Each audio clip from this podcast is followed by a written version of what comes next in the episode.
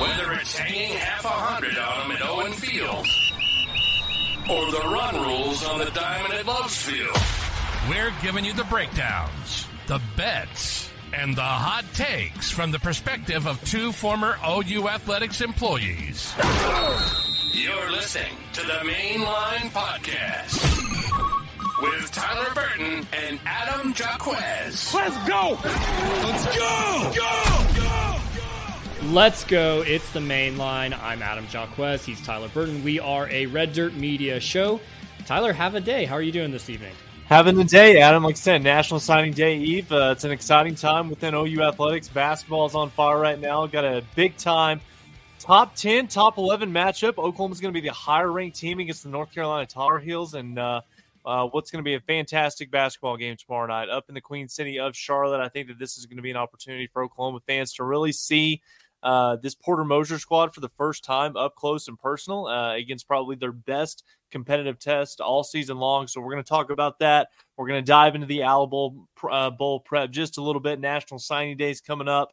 Uh, but yeah, man, things are good. The last week before Christmas, trying to put a bow uh, on uh, things with work as we look to wrap up the year. But things are good, man. Excited to talk some football and get into the Alamo Bowl. And we'll absolutely try to do our best to cover signing day and the uh, Jumpman Invitational versus UNC as best we can because we realize those events are happening Wednesday night. We record Tuesday night. So by the time some of you watch or listen to the show, those events may have already happened, but we'll do our best there. We've got a rundown over here for those watching on YouTube over on the left hand side of the screen. Uh, shout out to Red Dirt Media for hooking us up with uh, some new graphics, some new countdowns on the uh, YouTube live feed. So um, if you're maybe just tuning in for the first time, we are the main line, uh, part of Red Dirt Media, or maybe you've been a fan of the main line for a long time. Uh, and maybe you missed last week or, or under a rock for a little bit. Uh, we are now part of Red Dirt Media, so we're excited to be a part of that. Um, you probably know the name from uh, what Nick Anderson and Caden Helms are doing, and some new shows that they're going to be releasing or I guess announcing here in the short term. So mm-hmm. uh, we're excited to be uh, a part of that uh, organization going forward. Let's dive into some Alamo Bowl preview. Jackson Arnold getting his first start there, but I think we should probably start with who's going to be in front of him. The offensive line looks to be kind of a mess right now. So, Tyler, like, like who should we be expecting to start at this point? Yeah, it's 100% a mess right now when you factor in opt outs because of the NFL draft, talk about the transfer portal, injuries, different things going on. Yeah, it's kind of a crapshoot right now in terms of what you can expect at the offensive line position. I think that really the only thing that we can confidently say, Adam, is Walter Rouse is going to take the first snap at the left tackle position. McKade Mettauer is going to be at the right guard slot. And that really just kind of leaves the other three positions kind of up in the air. There's a lot of uncertainty right now. Um, you know, we've heard some rumblings that Troy Everett has been battling a little bit of a back issue the past couple of weeks. And, you know, uh, Andrew Raym, Tyler Guyton have opted out going to the NFL draft. Savion Byrd and Nate Anderson both are on their way to SMU to play for the Ponies next year. So, you know, these past couple of weeks has really kind of put us in a position and really Bill Bedenbaugh has kind of been put into a you know backed into a corner where he's really having to evaluate everybody in his room. Doesn't matter if you're a fifth year senior or a true freshman who are my best guys that i can trot out there in san antonio uh, here in about a week or so. And I, from everything that we've heard it sounds like rouse caleb shaffer josh bates the true freshman at center uh, McKade Mettauer, and jacob sexton it kind of feels like that's been the five over the course of bowl prep uh, within the last couple of weeks. So, again, if you're Jackson Arnold, I know fans are super excited about watching this kid having 15 bowl practices under his belt. He's going to look better. He's going to be more comfortable. He's going to have the game plan built around his skill set and what he likes to do. Uh, and then you look at the fact that you're going to have kind of a makeshift offensive line held together by some uh, by some super glue, and we're going to see what this thing looks like on uh, on uh, the 28th of December. But again, I'm looking forward to it. It's going to be a really really good test for Oklahoma. We'll dive into Arizona a little bit here in just a few minutes, but in terms of you know what the offensive line is going to look like, I think you're looking at Rouse, Shaffer, uh, uh, Josh Bates, McKade Mettauer, and Jacob Sexton. So all in all, not too terribly bad. It's just an offensive line that hasn't played together all year, and it's got a couple new faces on it. And I think you're pretty much guaranteed uh, to see a true freshman. I know Michael in the chat's pretty excited to see Josh Bates go out there, um, you know, being the tip of the spear at that center position potentially, or maybe we even see uh, McKade Mettauer go over to that center position. But then that probably means you might have a Heath Ozaeta, another true freshman, uh, rolling out at guard there. So uh, it's going to be interesting, uh, to say at least. Now, you like that there is a lot of um, you know prep time and work to get there. By my mm-hmm. count, we have nine healthy offensive linemen that are on scholarship, but that includes guys like Ozaeta or Logan Howland, who are true freshmen that uh, you really would rather not have them have to go out there and play because offensive line is such a developmental position. Um, mm-hmm. So uh, it's it's kind of nervous. Hopefully nobody gets hurt or you know has any types of issues because you're starting to get into a territory where there's not enough linemen to maybe even go out and play the game. Yeah, but also on the flip side of that, Adam, you know, ultimately with the bowl game not counting towards, you know, el- eligibility with the red shirts coming into effect, this could be an opportunity where as an Oklahoma fan or even as a coach on that staff, like a Bill Bedenbaugh, this is an opportunity, whether it's a, uh, a Logan Hallander, a Heath Ozaeta, or a Josh Bates, where, you know, throw these guys out there. They've had a full year in the system, uh, being able to go through practice. They've gotten the reps. They've been in the weight room with Schmitty. This could be an opportunity where you essentially throw these guys into the fire and let's see what you've got going into the off season as you try to game plan and try to prep what that room's going to look like, what you know how it's going to uh, uh, play going into next season in the SEC. So again. Um, just because uh, we kind of feel like we know what the starting five is going to be, I think that you could seriously see seven, maybe even eight guys uh, trot out there in San Antonio on uh, the 28th hopefully they can put up a good performance that helps us get pretty excited about maybe some of these younger guys as they head into the 2024 season. But that means that uh, Jackson Arnold potentially could be running for his life, or maybe mm-hmm. Gavin Sawchuk would be uh, potentially looking for uh, some holes to run through. And mm-hmm. as this offensive line will probably look to gel um, in this game, and mm-hmm. you know they will have the extra time to prepare, uh, but so will Jackson Arnold, which will be great because you look back at what he's done this year, and Arizona by far, I think, will be the best team that he's played in, uh, or best team he's played against, rather. He played a lot against Tulsa, a lot against Arkansas State. Not really major tests there. And then this whole second half against BYU, which, if we look mm-hmm. back at the stat line, five of nine, 33 yards, 55% completion percentage, had eight rushes for 24 yards. I know that's just a half of football, not particularly impressive. Kind of a tough situation, not bad weather on the game. road, and he's going to have you know a full three weeks, four weeks to prepare for this game, knowing that he's the guy. But what's what's realistic you know, for what you think Jackson Arnold's just kind of predicting his stat line. What do you think is realistic for that? Well, I think that's kind of hard to project. I mean, realistically, because again, if if you listen to everything that's coming out of uh, coming out of the program, you know, with regards to players that are you know on the practice field with him, coaches that have had an opportunity to watch this kid, you know, compete for the last you know eight months or so. I mean, sky's the limit for what this kid's going to be able to do. I mean, I think that this uh, Jackson Arnold is going to have the opportunity to go down as being, you know, the next great quarterback in a long lineage of guys that have played the position at a high level at Oklahoma. But again, it's kind of interesting. We talked about the offensive line being, you know, kind of, you know, a little bit of duct tape, a little bit of super glue, glue holding it together. A quarterback's best friend is the running game. So, how productive of a game are we going to see from the likes of, you know, Gavin Sawchuk, Jovantae Barnes, Kalib Hicks, maybe even Tawee Walker, who's still practicing with the team while he is in the, you know, quote unquote, in the transfer portal. So, again, I think that there's going to be, there's probably going to be a uh, concerted effort by Joe Jon Finley and Seth Littrell, especially early and often, to, you know, find find a couple of easy throws for Jackson Arnold to make, get him into a rhythm, ease him into the flow of the game, give this kid some confidence. And, uh, you know, ultimately, I think if Oklahoma is going to, you know, get to their highest point in the Alamo Bowl, being able to execute at a high octane level, uh, then I think it is going to start with running the football. You know, dominating on the line of scrimmage, you know, giving Jack Arnold the opportunity to make some plays in the play action game, throwing the deep ball down to Nic Anderson or Brenen Thompson. Jayden Gibson is another one as well uh, that's had a fantastic year uh, in his second season in Oklahoma. But if you try to get me to project what I think Jackson's stat line is going to be, I think there's going to be a lot of good that you're going to see against the Wildcats, but I think that you're also going to see okay, that kid's clearly, you know, you know, quote unquote, a true freshman uh, making his first collegiate start. So I'm going to go stat line if you may project it. I'm going to go 23 of 34, uh, 265 yards, three touchdowns, one interception. I think that the Wildcats secondary, uh, they'll, they'll be able to pick him off one time, but I do think Jackson, Oklahoma fans coming out of this game, regardless of the outcome, win or loss, how Jackson plays that night, I think that it's going to give a lot of Oklahoma fans encouragement uh, on what this team and this offense is going to look like going into next season. I'm in agreement with uh, James in the chat there. He's basically spot on with, with, what I was thinking 200 to 250 yards passing, mm-hmm. 50 to 75 yards rushing, probably two to three touchdowns. I think that's really pretty much uh, identical to what we should expect. He's a five star, yes. Most five star freshman quarterbacks don't play well. Like it just mm-hmm. doesn't exist. Dante Moore played a lot for UCLA. He's probably the guy that played the most out of all the five star quarterbacks this class portal was kind was kind of just meh. Like, and I don't think that's a sign at all of what he's going to do in the rest of his career. He'll probably be great, mm-hmm. but five star freshman quarterback struggle. that's just that's how life is for for any quarterback that's thrust into the role of a starter in his first year. Yeah, and maybe Adam, this is this is way too easy to say, but honestly, for, from my chair, I'm watching this game here in in a week or so.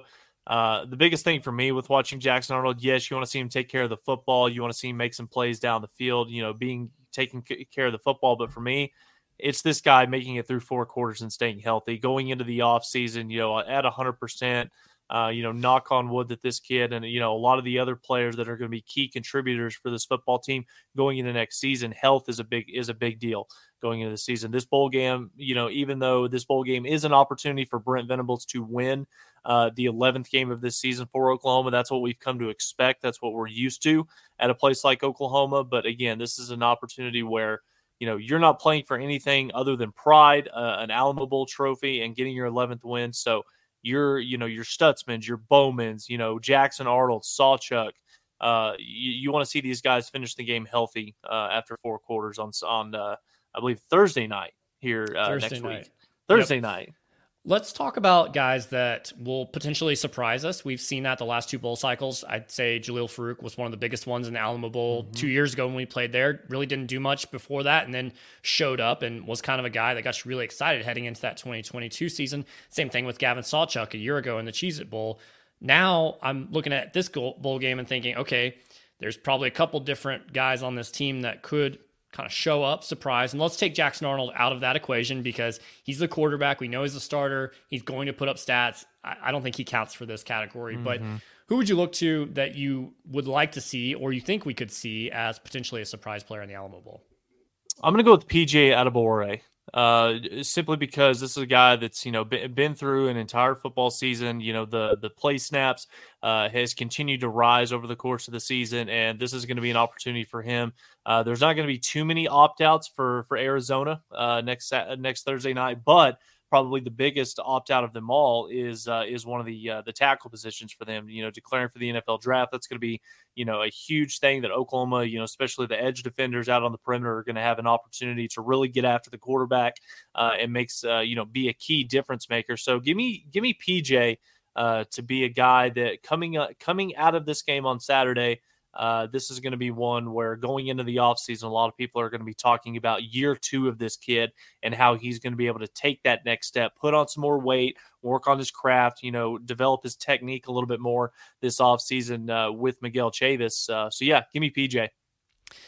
I'll give you two quick ones. How about Jasiah Wagoner on the defensive side of the ball? I think they're going to want to see what some of those other younger guys can do. Mm-hmm. And with the extended amount of practice time, um, you know, I, I, don't know if, if Gentry Williams will be fully healthy. We hope he is. Uh, we'd like to see a lot more of him. Um, we know Woody Washington is likely. Um, I don't think he's announced anything yet, but it's pretty much set in stone that he's going to go to the NFL at, at this is point. It? So, is it? I don't know. I mean, he's been he's been awfully quiet, so I, I, I don't really know. But I would like to think, yeah, he's. I mean, I, I would like to think he's going to come back, but I, I don't know. So I feel we'll like see. Wagoner's a guy that maybe could could get some more run there, and then I don't know if this one counts so much in the same category because we've seen this guy before, but how about Jovantae Barnes having some extra time to get healthy? Mm-hmm. More opening potentially there with Marcus Major gone. I know he hasn't played much the last couple weeks. I don't know if Tawee Walker's potentially returning, but if if Walker's not committed to coming back, like why not give Barnes all of Walker's carries at that or point? Or Kalib Hicks. Or Kalib Hicks. I had him on there too. So a couple different directions you go in that mm-hmm. running back room. Yeah, he's the guy that I had on the offensive side of the football, outside of Jackson Arnold and you know maybe a couple of the young guys on the offensive line. Kalib Hicks was the guy that I had his name circled. Didn't really get a chance to see him play hardly at all this season once you got into conference play, but again, uh, bowl games have no bearing whatsoever on a player's eligibility, so he's not going to burn a red shirt if he plays uh, this weekend. And you know, when you've got kind of a makeshift offensive line that's not going to be as experienced, probably is not going to be as dominant as we've seen kind of the back half of the season. Kalib Hicks is a guy, you know, a little bit bigger back, stronger, tough physical runner in between the tackles. So you know, this could be an opportunity for him to kind of showcase, uh, like uh, Gavin Sawchuk did a year ago in the Cheez Bowl, where, you know, there was so much talk about this kid coming into the season, but we never really had a chance to really uh, see what this kid was capable of doing. Turn the page to the bowl game, and Gavin Sawchuk is the biggest storyline in the running back position going into the next season. So this could be another situation where Kalib Hicks is going to have an opportunity to do so, and we'll see how DeMarco Murray and Seth Littrell choose to deploy him. Jeff in the chat asks, "Can Tawee even play since he's in the portal?" I believe he can. I think he can. Yes. Uh, yeah. I, I don't know. We'll have to do some more research on that. I mean, it's it's the portal season is what like three years in at this point. So like, there's no rules. Yeah, there's no I mean, rules. Yeah, there's no rules. There's no regulations. I don't know how you can monitor it. Um, but again, if Brent Venables has already came back, uh, came out and said that if Tawee does make the decision that he wants to come back, he's going to be welcomed with open arms. But if you're Tawee Walker or you're looking at potentially earning a scholarship going into next season, what better audition could you possibly have playing on national television, being the lone game that night? Uh, to go out there and make a statement and you know kind of put yourself out on the radar of a lot of these teams that are going to be looking for you know a true you know bulldozer type running back going into next season. Yeah. On the defensive side of the ball, OU has, we talked about last week, been pretty up and down mm-hmm. throughout the year on defense. You've had some really good performances, some not so good performances. And I think we'd all like to have a really great one to end the year to uh, make us feel confident and excited for what this defense will be. And I, I, even if they give up 45 points, I'm sure we'll still be excited. We'll work our way back there throughout the offseason. Mm-hmm. But uh, it'd be really great to just point and say, hey, here's the starting point. It's already really great. Let's get even better in the offseason. And so one of you know key point of that is Billy Bowman, Danny Stutsman coming back, but also being healthy at the same time. Mm-hmm. Um, I don't think there's unless I'm missing something, I don't think there's any key pieces that will be gone at this point. Um, no opt outs, nobody that's in the portal that was a contributor on the defensive side of the ball. So, yep. a, a lot of guys coming back there. You mentioned earlier the left tackle for Arizona, probably a day two pick in the NFL. He's opted out already. So, an opportunity for young guys like PJ to maybe step up there. But um, a lot of weapons on this Wildcats offense that mm-hmm. Oklahoma's going to have to contain and, and really try to uh, make an impact there.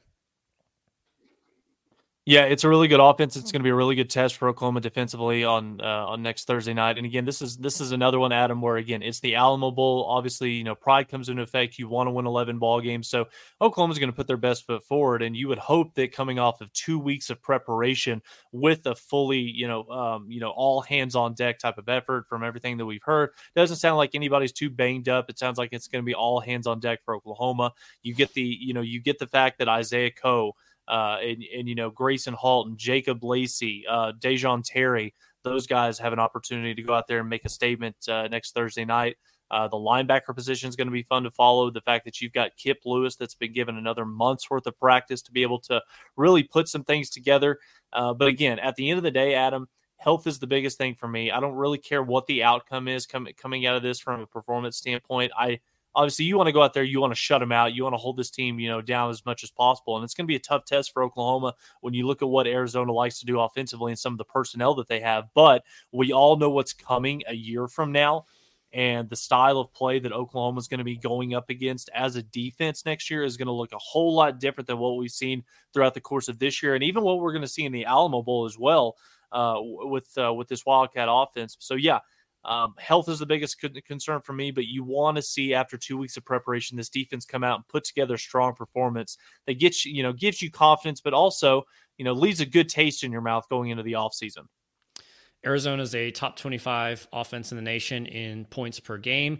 Uh, they've got a two-headed monster in the receiver room and Tetairoa McMillan, who has over 1,200 mm-hmm. yards on the year, and then Jacob Cowing uh, has 11 touchdowns to lead the Wildcats. So they've got some playmakers there, and then Noah Fifita, the quarterback, who's mm-hmm. kind of come in mid-year, taking over that starting role. He's not as much of a running threat as Jayden de Laura was before uh, at the beginning of the year, but uh, Fifita, Fifita's really just elevated this program over the uh, course of the season, and Wildcats are coming in with a six game win streak. Um, their last mm-hmm. loss was to USC in that crazy game that happened really late at night, same yep. day as OU Texas. That's how long ago it was that this team lost. So um, they're on a heater right now, and OU's going to have their hands full with this particular offense. But I, I think you like, and we talked about earlier, like no opt outs, no guys that are leaving for the NFL, able to get healthy. So I think you like that this this feels almost like strength on strength a little bit.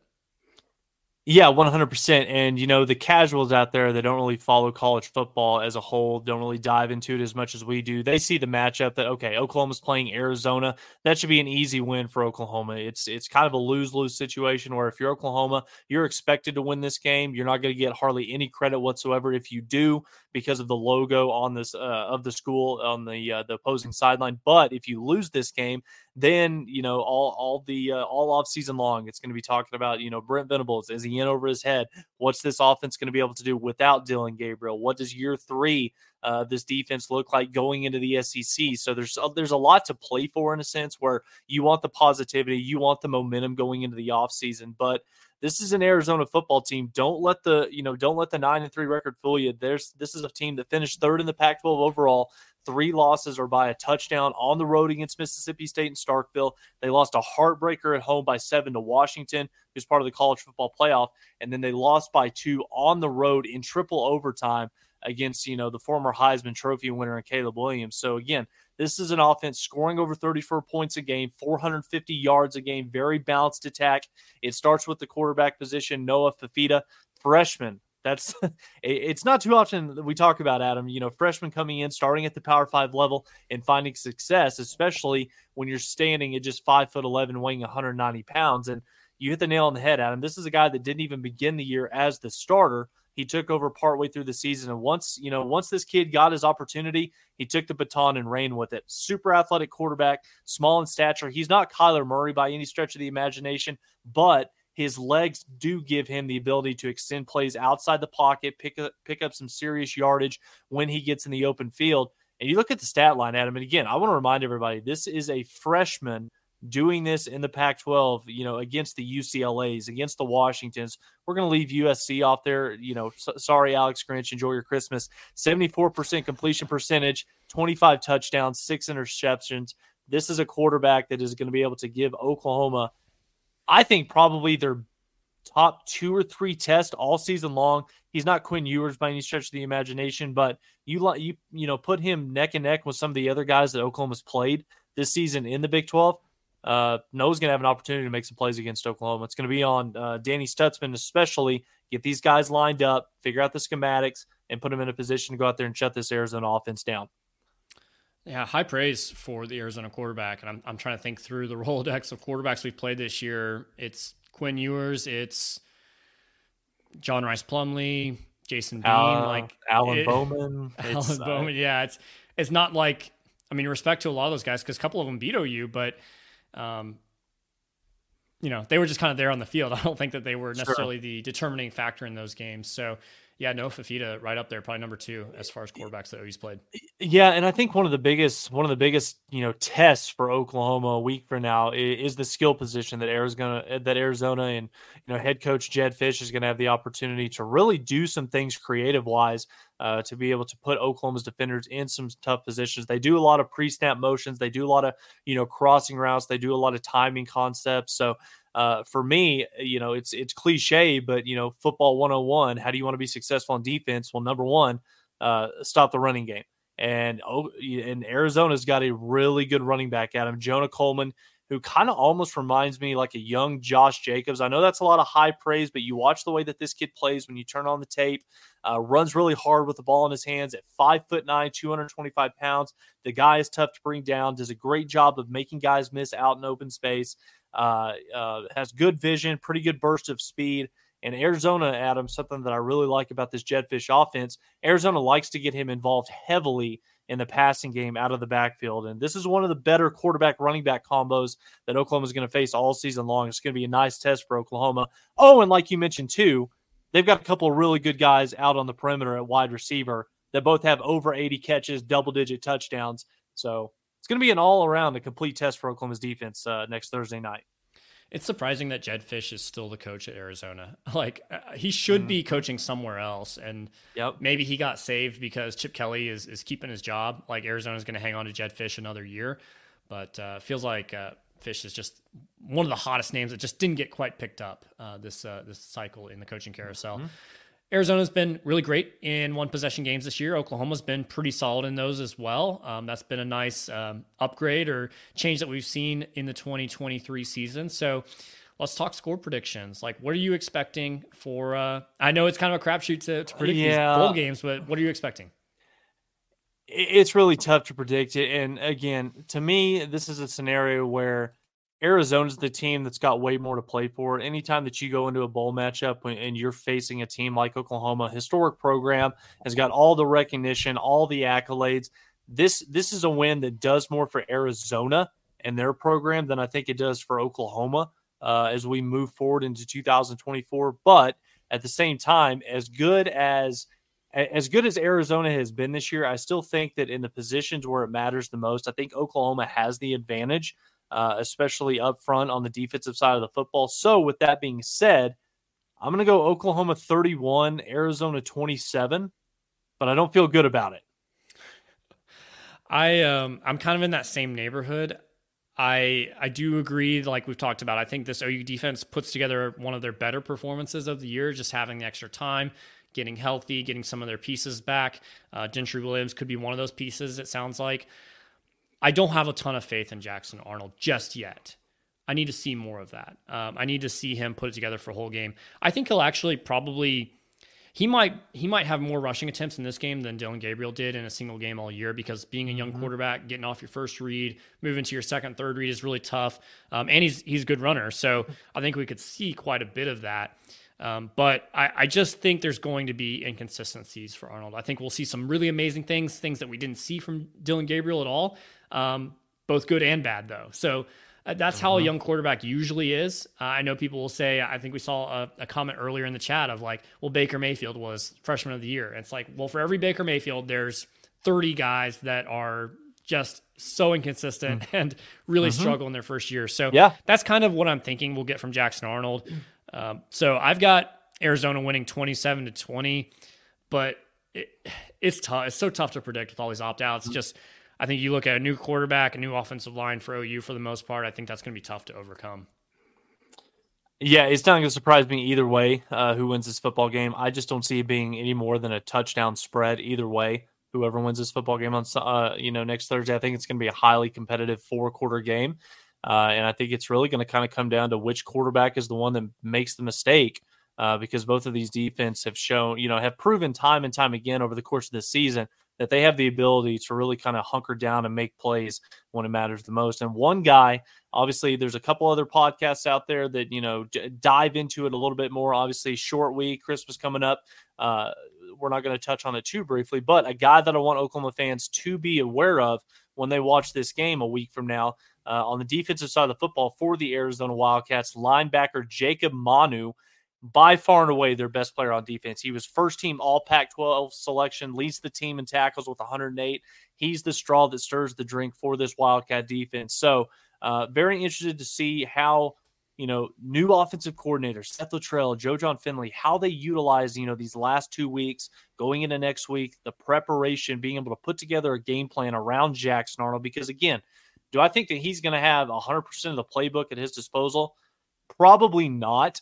And I know he's not going to be as comfortable with it as Dillon Gabriel was. But at the same time, let's not forget, Adam, Jackson Arnold is a guy growing up playing high school football in 6A in the state of Texas, running a very similar offense to what he has in Oklahoma and is going to continue to run as it develops with Seth Littrell uh, calling the plays going into next season. So, again, yeah, I think there are going to be some freshman mistakes. You're going to see some inconsistencies, maybe in a few bad throws, but I think that Jackson Arnold is going to surprise some people. He's going to come out and show why he's the five star quarterback uh, that uh, was so highly touted out of high school and why Oklahoma fans have been clamoring for JFA uh, ever since he stepped foot on campus. Let's hope that you are right and that uh, myself and Vegas, who has OU as a two and a half point underdog, let's hope that uh, we're wrong on this one and OU is able to pull out a victory because that could really kickstart uh, a lot of momentum for this Yep. program. Now, a lot of people probably listen to this show after signing day. is pretty much concluded. A lot of these guys are going to be signing Wednesday morning. Don't expect any surprises. Don't expect uh, anything out of the ordinary. We kind of know we've kind of known what this class is for a little while now. Um, Yeah. I want to focus a little bit on the defensive line though, because you alluded to PJ, a guy that we you mentioned. Hey, he could be a guy that surprises us with what he's able to do here in the bowl game. But I, I don't know if it's fair to say his freshman year was maybe a little bit underwhelming. I don't think that again, I don't think that speaks to what he could be next year or the you know the year after that, but I think we expected a little bit more from him. Do you think any of these impact freshmen on the defensive line could do more than what PJ did this year? Well, I mean that's going to be tough, especially going into the SEC, where you know the the play on the line of scrimmage. You know, we think that we really know what it's going to look like, uh, but it's a whole different ball game when you actually experience it over the course of a 14 game season. So again, uh, everybody everybody gives the accolades, and rightfully so, given the praise to David Stone. You know, he's the he's he's one of the best defensive linemen in America, five star for a reason out of IMG Academy in Florida. But I'm going to go with a guy that doesn't get a lot of the praise, the same amount of accolades as a David Stone, but he actually shares the line of scrimmage with him at IMG. I'm going to go with Jayden Jackson because one of the things that Oklahoma is going to rely upon heavily in the in the SEC in year one, I think you know Stone and Jackson are going to be you know part of that two, maybe even three man rotation on the interior of the defensive line. And going up against some of the offenses that Oklahoma is going to face next season. You know, the Alabamas, the uh, Tennessees, you know, South Carolina, I'll throw in there as well with LSU. You've got to be dominant and you've got to have a nice, steady uh, rotation of interior guys. So I expect David Stone not just to play quite a bit next year, but I also think that Jayden Jackson, with his frame, his size and stature, playing on the interior, whether they, you know, they line him up in a three technique or they line him up straight over the nose, I think he's going to have an opportunity as a true freshman next year to really showcase what he's able to do. Uh, and the best part about it is a lot of these guys, Adam, 20 out of the 28 commitments will be mid year enrollees, most of which Stone, Jackson, Eddie Pierre Louis. If you throw it over to the offensive line, key guys on the line of scrimmage for Oklahoma getting here early, having an opportunity to work with Bates, to work with Chavis, to work with Bill Bedenbaugh, and most importantly, to get those extra four to five months in the weight room with Jerry Schmidt, prepping these guys for that gruesome, grueling four month schedule that is the SEC conference outside of Maine. It's going to be a tough, tall task for Oklahoma next season. And, you know, it's going to be all hands on deck. Oklahoma's going to need everybody from senior to true freshman uh, if we uh, if you know if we want to be competitive in this conference in year one. Slightly off topic, but you mentioned Maine there, and that kind of got me thinking. We we asked Twitter the other day, you know, which opponent should OU wear the anthracite unity jerseys against in 2024, and we got some people that said Maine. We got some people that said Tennessee. We got a lot of Tennessees on there. Uh, a lot of people said South Carolina because they're the new West Virginia of the SEC, which I I was like, yep, that kind of makes sense. Um, how about this one though? Uh, several people said LSU. They wear white at home. Oh, you can wear the anthracites. That's probably going to be a night game, last game of the year. Um, high visibility there. What do you think about that? I'm one of the few that doesn't like the alternates altogether. I think that when you're at a place like Oklahoma, your traditional, you know, all white. But they're going to. I know, and, and, I know it's a recruiting tactic. And again, d- don't get me wrong, especially when it's a night game, the anthracite uniforms are way, way better, especially yeah. from you know all the previous ones that we had in years past. So again, I, I, I wouldn't mind the LSU play. Chances are it is going to be a night game if in Death Valley. That would be a nice uniform combination.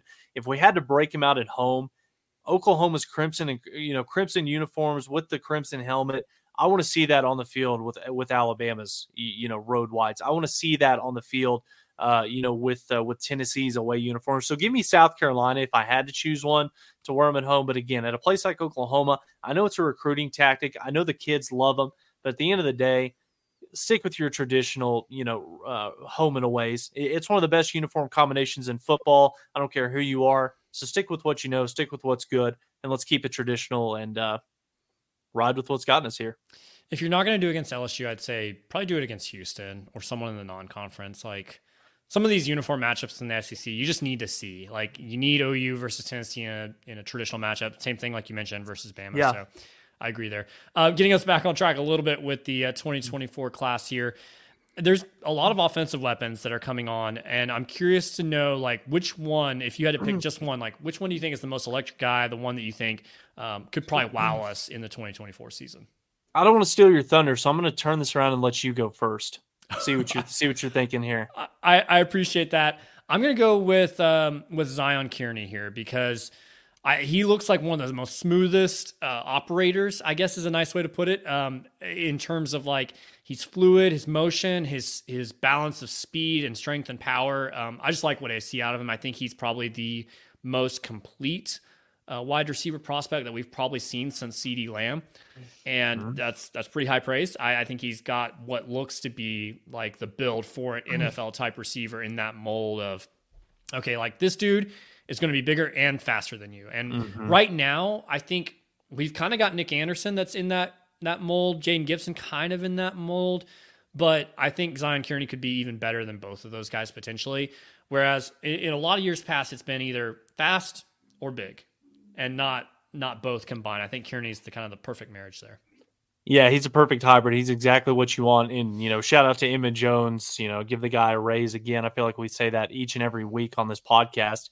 Uh, but again, it, it's always fun, Adam, when this is a tough question to ask because, like you said, you've got a guy in Zion Kearney, top 100 player, one of the best wide receivers in the country. And then, oh, by the way, this guy's not going to be my answer. And I think that this says a lot when the number one running back in the country is coming to Oklahoma and he's not even the most exciting offensive weapon in this class that I am looking forward to watching next year. So for me, the clear cut answer is Devon Mitchell.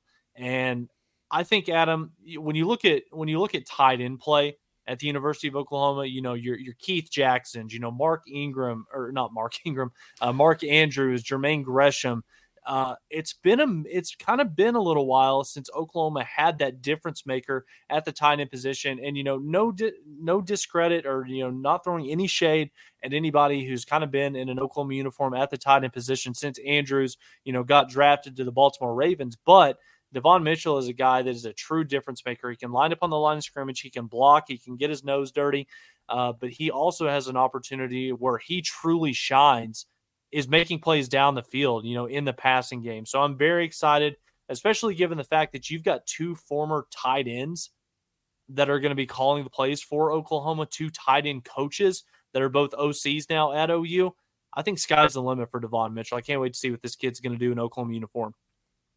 Absolutely. Time to talk some uh, some basketball here. One hundred percent, Adam. Uh, where, where do we want to start here? You you I think you tweeted this out, or maybe this was in the group chat uh, a couple of days ago. Oklahoma basketball, as we sit here on December nineteenth, undefeated, number seven in the country. They're ranked ahead of Kentucky, North Carolina, Duke. How long has it been since that happened? It's wild. I mean, right now, if OU was in the SEC, we would be the uh, top ranked team in the conference right now. And we're going to uh, Charlotte to play against UNC. Mm-hmm. They're ranked number 11. I mean, that's just kind of wild. I know I know it's easy to forget that UNC didn't make the NCAA tournament a year ago. And so they're but it's it's it's like last year, you know, an OU six and seven in football, and they still go to you know Morgantown. Like that's still a big deal for those mm-hmm. types of fan mm-hmm. bases. That's kind of like reversal of uh, of situations in a sense yeah. there. But um, but yeah, I mean, like you just keep watching this team, and I I think the common theme that I, I see is it's like taking care of business is really what they're doing mm-hmm. because. You know, some of the teams like USC and Iowa maybe aren't as strong as what we thought they were at the beginning of the year, but like take they're just going out and they're dominating everybody. It doesn't matter who it is. It, it's Arkansas, it's USC, it's Iowa, it's Green Bay. Green mm-hmm. Bay, not a very good team, but like we saw this team a year ago lose to Arkansas Pine Bluff. Uh, we saw this team, uh, I think, two years ago lose at Creighton. So, regardless of the quality of the opponent, OU's just dominating who they're playing. Well, Adam, I think that's a sign of number one, a very well coached team. But also, number two, it's a sign of a mature team that's got one common goal. Everybody knows their job, all working together, you know, to do whatever they have to do to take care of business. And, you know, you hit the nail on the head. Oklahoma doesn't play up or down to their competition. It doesn't matter if it's USC, doesn't matter if it's Iowa, doesn't matter if it's Green Bay a couple of nights ago in the US or in the Lloyd Noble Center. My God. Uh, but Oklahoma, you would expect the good teams they take care of business, even if it's a, a, highly inferior opponent. Even though they know that, they still come out there and you know they beat them by 40. They put them out of their misery, do what you're supposed to do, move on to the next one. And this is going to be a really nice, fun challenge. And again, for a lot of listeners of this podcast, we're probably going to know the result of the Oklahoma North Carolina game by the time that this episode is is consumed by everyone.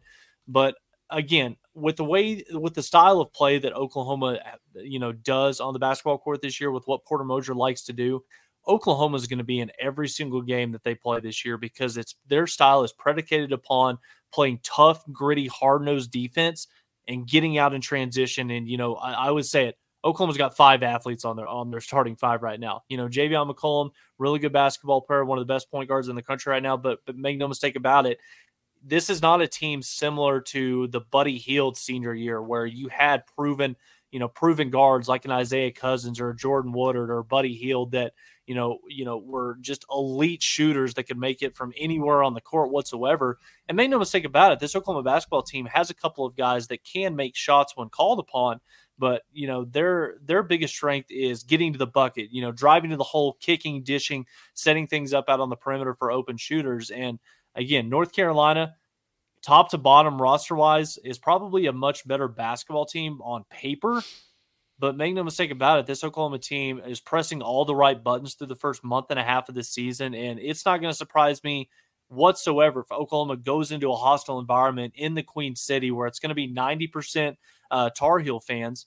And we'll see. I, I think that Oklahoma is going to has a chance to, to win this game tomorrow night. And one thing I do want to encourage Oklahoma fans, regardless of the outcome, you cannot argue with the fact that this is a basketball team that is leaps and bounds better another year in the Porter Moser system. The recruiting's gotten better, the talent has gotten better.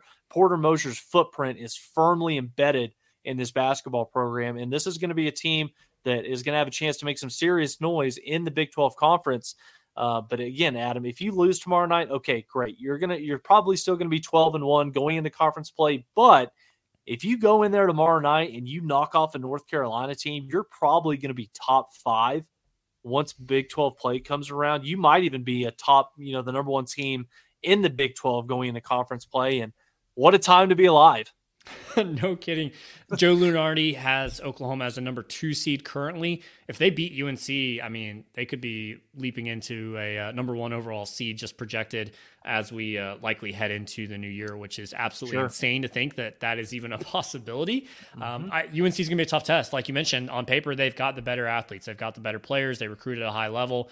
Um, now, also at the same time, like there's nothing super impressive about them stat wise. Uh, so mm-hmm. on paper, like, this is a team that OU should be able to to go beat the same way that they not in the same manner, but in the same way that um, they were better than Arkansas, they were better than USC, and so forth. Mm-hmm. UNC is a big step up. They've played a lot better competition uh, in playing Kentucky already, and playing UConn, and playing Villanova. Now they didn't win all those games. They're coming in with a two game losing streak, mm-hmm. so I, I, you know they're going to be hungry. But I also think that this this basketball team, just listening to what they have to say and their interviews and so forth, sounds like they're in the right mindset to say, hey, like we really haven't proven anything yet. Yeah, we're 10 and 0. Mm-hmm. Yeah, we're doing something that hasn't been done since the Buddy Hield era, but I think there's a lot of people, probably including me, that are still kind of in a hey, let's let's cautiously proceed, but a little bit of wait and see still. Yeah, absolutely. And again, in the chat right now, Jimmy Satterfield, I think makes a really good, really good point. Basketball team is legit, especially if they improve the three point shooting. Adam, I'm just going to come out and say it. If if Oklahoma can consistently, you know, shoot the shoot the ball from beyond the arc at the, you know, the the 38 to 45 percent, this team can play with anybody in America. And I don't think that that's too far of a stretch of a thing to say. Uh, this team is that good. They play good defense. They're they're athletic as hell. For the first time in a long time, I feel like we have a couple of guys in the post that are not a liability, but more more essentially an asset. Um, so we'll see. Um, Adam, let's kind of wrap things up here. I'm going to put you on the spot calling an audible here. I'm not sure if we're going to record, obviously, next week with uh, Christmas and everything going on. We'll see. Probably not going to have an episode next week. But with that being the case, college football playoff, sem- both semifinal games are will have already happened the next time we get together. So putting you on the spot right now, and members in the chat, give us your winners as well. Who's going to be playing for the national championship? if I take off my bias, I think it's going to be Texas and Bama. And I think Bama probably wins that rematch, just knowing that they're a, they're a pretty different team, um, especially at that quarterback position, especially along the offensive line. But Texas has has gotten better throughout the year as well. I, I thought they were a little sluggish throughout the first half of the season, just not really putting teams away until like really late in games typically, and it, it I think it caught up to beat them with OU in a sense. But um, yeah, I, I I think I, I really want Washington to win. Um, I want it so bad. I don't want Texas to have that talking point of we made the national championship game in the playoff era uh, before Oklahoma did, but uh, I, I feel like they're going to be able to overmatch the Huskies. But a lot of people said that with Oregon, and it didn't happen. So we'll see. Yeah, I'm halfway in agreement with Jimmy in this one. Washington's going to be the team that I'm cheering for. I hope they win the national championship. Um, at the end of the day, if I'm if I'm looking at this and you know trying to analyze it, you know, with my head, not with my heart, I know that there's an insane amount of hatred on this podcast from everybody that's listening to this episode right now uh, for the University of Texas. But again, even though Washington has all the tools on offense to be able to take advantage of what I think is a is the weak point of Texas's uh, defense, and that is their secondary. I still think when you give Steve Sarkisian a month to prepare with the weapons that that they have offensively, and Quinn Ewers is playing his best football right now, I think Texas gets it done. I think Alabama comes out there and pretty much out Michigan's Michigan. They've got the better they've got the better quarterback, uh, so I give them a slight edge in this one. I think you're going to have an Alabama Texas rematch, and if I had to pick it right now, I don't I don't love going against Saban as an underdog, but this kind of feels like a um, this kind of feels like a Texas 2005 type of year. If that happens, Quinn Ewers goes pro, right? You don't think he I, returns? No, I, I, still think he returns. Hmm. Does Arch Manning hit the well? If, if Quinn, if if Texas wins a national championship, even if Quinn Ewers comes out, he's still not a top top two quarterback in the draft class. He might be top five, depending on, you know, if we really dive into it, depending on who declares and whatnot. But nobody's going to take him over Caleb Williams or Drake Maye. So no, but I mean, if he if he wins the national championship, he's a big piece of that run for the Longhorns. And sure, I mean, someone that can't get into that top one or two or three picks probably picks him like number seven, number eight. Sure. So yeah, I'm going to be cheering for for Washington. If Washington can get it done, um, I'm going to roll with the tide. That SEC yeah. brethren, right? Yeah, we cheer for our conference mates. We can officially say that now, right? Yeah. We'll have to ask our Ole Miss friends how to ride the coattails of Alabama. Uh, so we'll save Ole Miss for another time because they're they're going to be a player next year. My yeah, God, they're, they're taking it. They're. I, I, I, wish we could sprinkle a little bit that transfer portal aggressiveness and whatever magic or whatever you know, whatever they're doing to get these kids to commit. Wish we kind of had a little bit of that same mindset, but it's okay. We're going to get the guy from North Texas. Thanks everyone for listening or, or viewing the show here on YouTube. We appreciate that. Uh, make sure you're following us on Twitter at the Mainline Pod. And uh, probably won't be back next week because we'll be uh, between Christmas and New Year's. So we'll probably give uh, a week back to you guys. enjoy the time off with family. And we will see everyone again next week, or I guess the following week, for the next episode of The Mainline. Ho, ho, ho.